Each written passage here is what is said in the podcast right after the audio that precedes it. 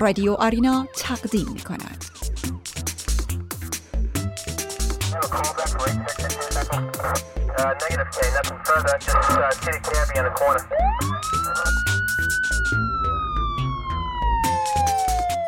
رادیو پلیس همراه با مصطفی سفری افسر پلیس تورنتو.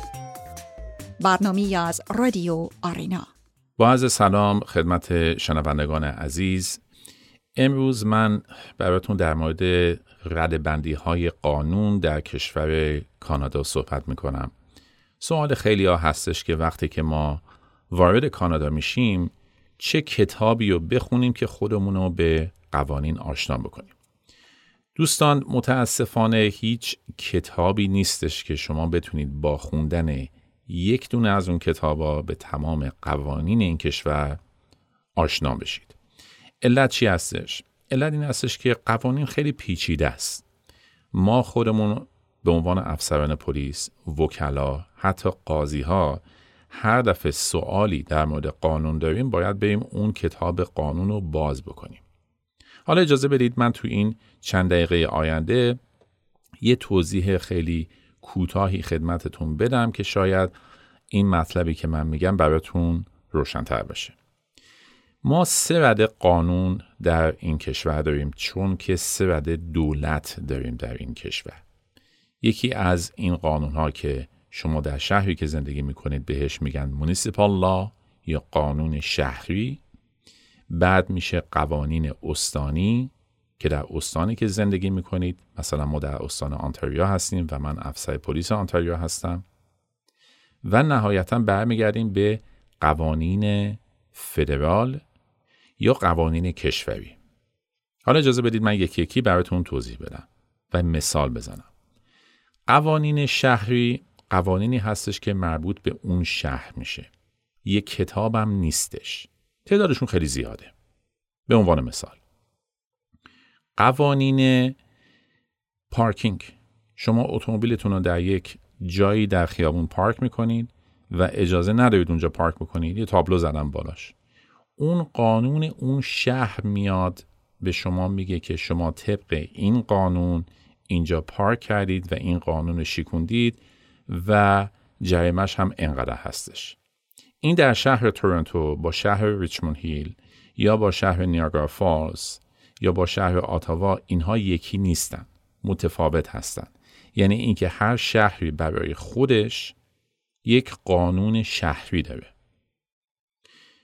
میام یه مقدار بالاتر. قوانین استانی.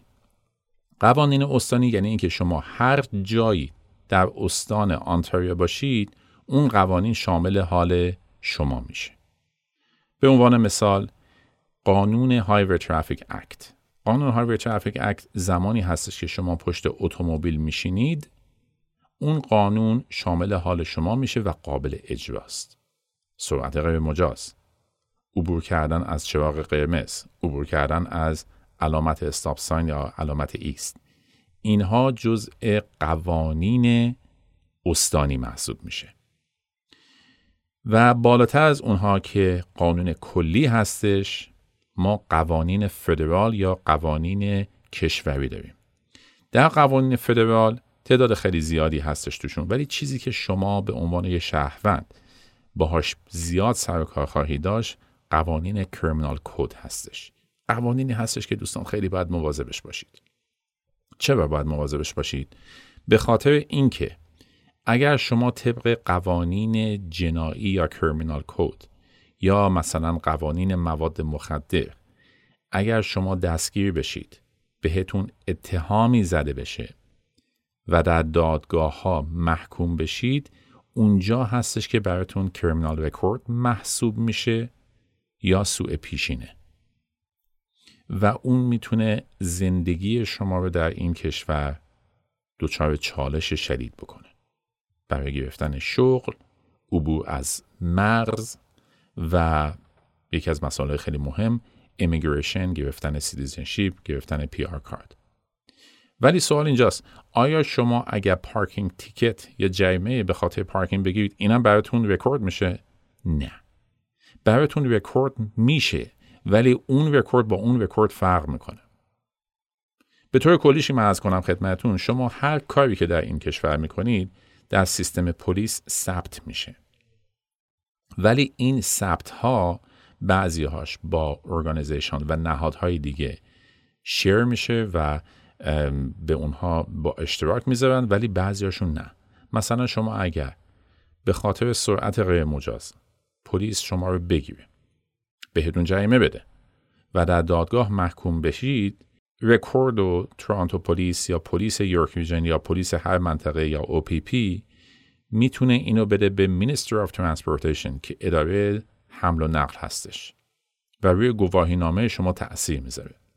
ولی برای شما criminal record محسوب نمیشه. criminal record زمانی هستش که شما یک جرم جنایی انجام بدید. و طبق اون جرم جنایی پلیس شما رو دستگیر بکنه بهتون این اتهام رو بزنه و شما برید در دادگاه محکوم بشید. مطلبی که خیلی مهم هستش در تمام این قوانین ما یه قوانینی داریم که و بالاتر از تمام این قانون ها هستش و اون قانون حقوق بشر یا Charter Rights هستش.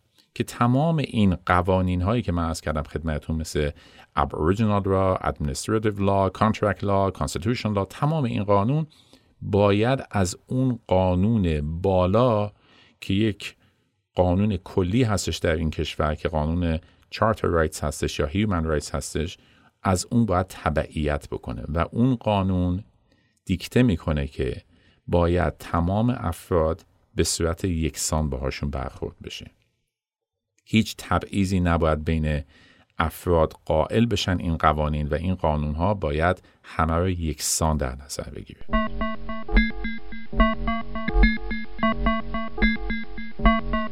یه مطلب دیگه ای که من از کنم خدمتون و خیلی حائز اهمیته این که شما در این کشور هر وقت پلیس یا یک مأمور قانون به شما اتهام یا می‌زنه بر اساس شواهد شما بیگناه هستید تا اینکه عکسش در دادگاه ثابت بشه. اجازه بدید من تکرار کنم. شما بیگناه هستید یعنی به عنوان بیگناه با شما برخورد میشه تا اینکه در دادگاه عکسش ثابت بشه. اجازه بدید من از قوانین فدرال و قوانین criminal code چند تا مثال بزنم. اینها چیزایی هستش که خیلی common و رایج هستش بین جامعه و شما روزانه میبینیدشون. یکی از اون قوانین قوانین assault یعنی ضرب و شتم تهدید به مرگ. قوانین تعرض جنسی extortion شما مثلا با تهدید از کسی پول بخواید بگیرید. اینها جزء قوانین فدرال کانادا محسوب میشه. و باید شما کاملا مواظب باشید چون اگر طبق یک کدوم از این قوانین کسی ازتون شکایت بکنه. و پلیس به اندازه کافی ازتون شواهد داشته باشه. شما رو می‌تونن اتهامی بهتون بزنن. یعنی اصطلاح انگلیسیش هستش. You're going to be criminally charged. این کلمه چارج که من استفاده می‌کنم دوستان یه وقت با چارج چیزهای دیگه اشتباه نگویید. مثل چارج تلفن یا چارج مثلا که نمی‌دونم بیلدینگتون شما رو چارج می‌کنه به خاطر یه مبلغی که باید شما بدید. نه. این چارج هیچ پولی درش نیست. شما کرمینالی چارج میشید. تا به حال شنیدی یه نفر میگه که من می‌خوام طرف رو چارجش بکنم.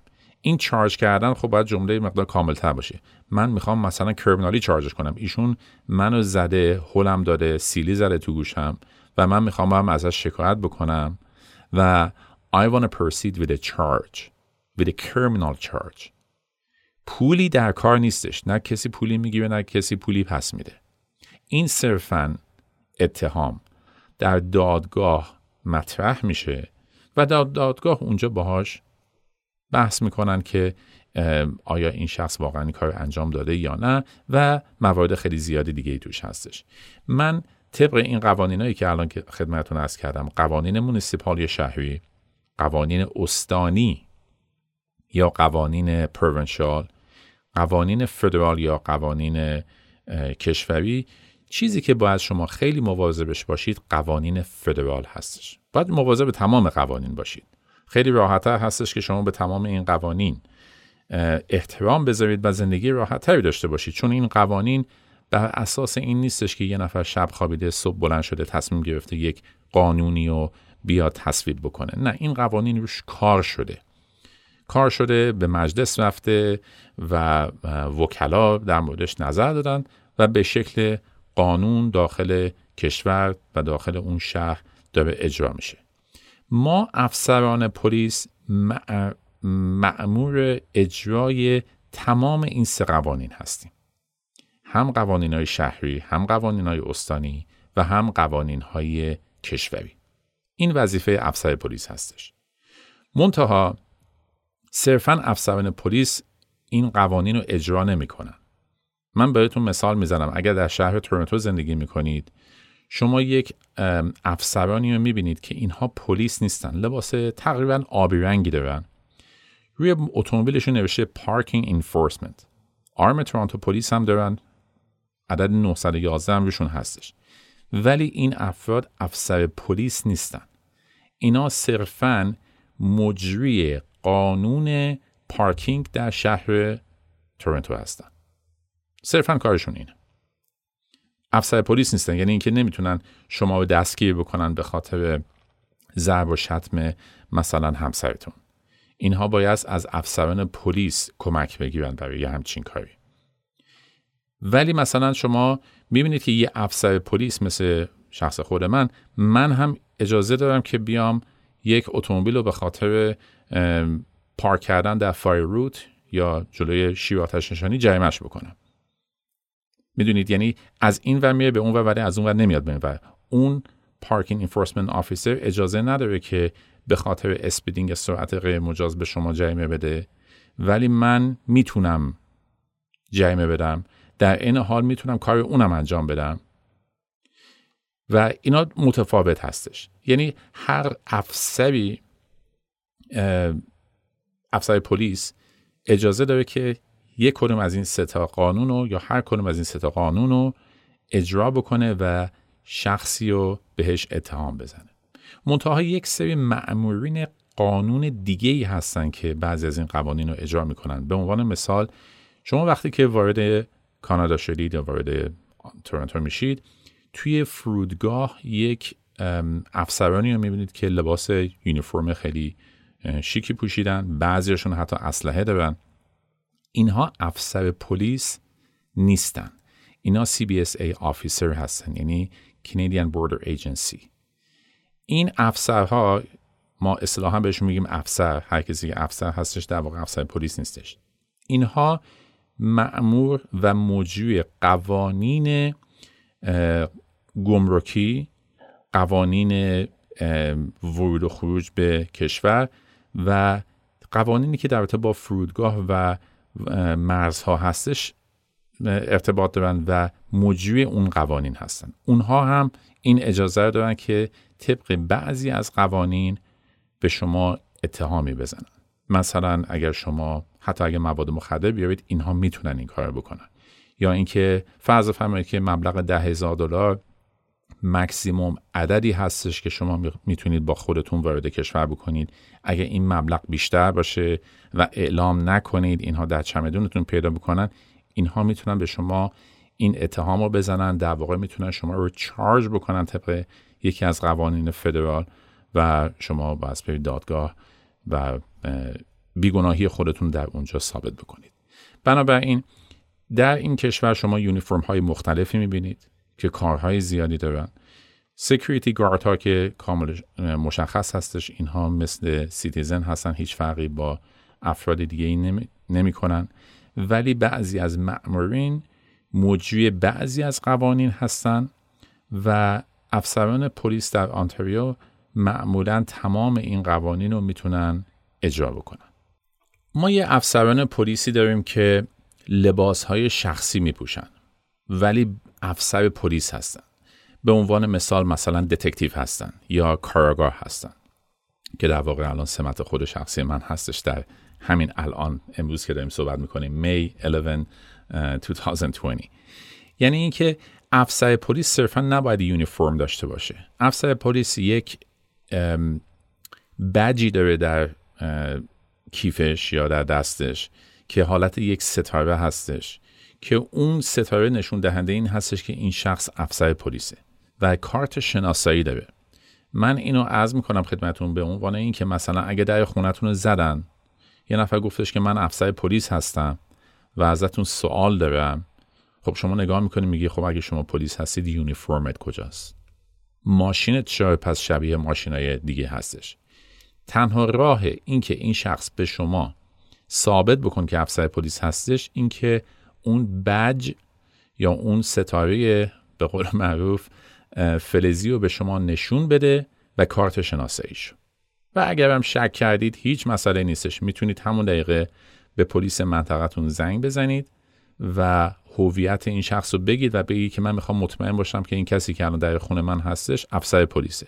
به خاطر اینکه ما قبلا داشتیم کسانی که به عنوان افسر پلیس خودشون رو جا زدن و از مردم کلاهبرداری کردن. در اصل امیدوارم که این اطلاعات براتون مسمر ثمر باشه و ایام خوبی داشته باشید خدا نگهدار.